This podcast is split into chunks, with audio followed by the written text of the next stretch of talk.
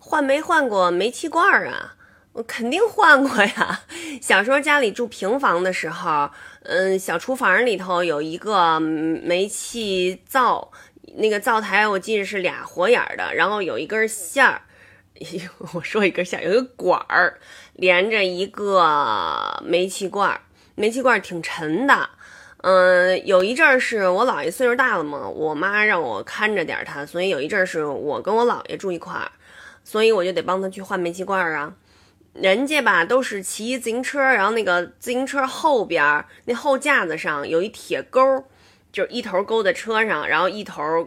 把那个那个煤气罐啪往上面一勾，一就就骑自行车去换嘛。我不行，我太轻了，我感觉我一骑那自行车就要偏，所以我只能推着，就从那个西海那边，什刹海那西海那边走河沿儿，一直推到新街口，才有那个换煤气的一个煤气站。到了那个煤气站以后呢，先得把那个煤气罐卸下来，然后我记着是有一个特别高的台儿。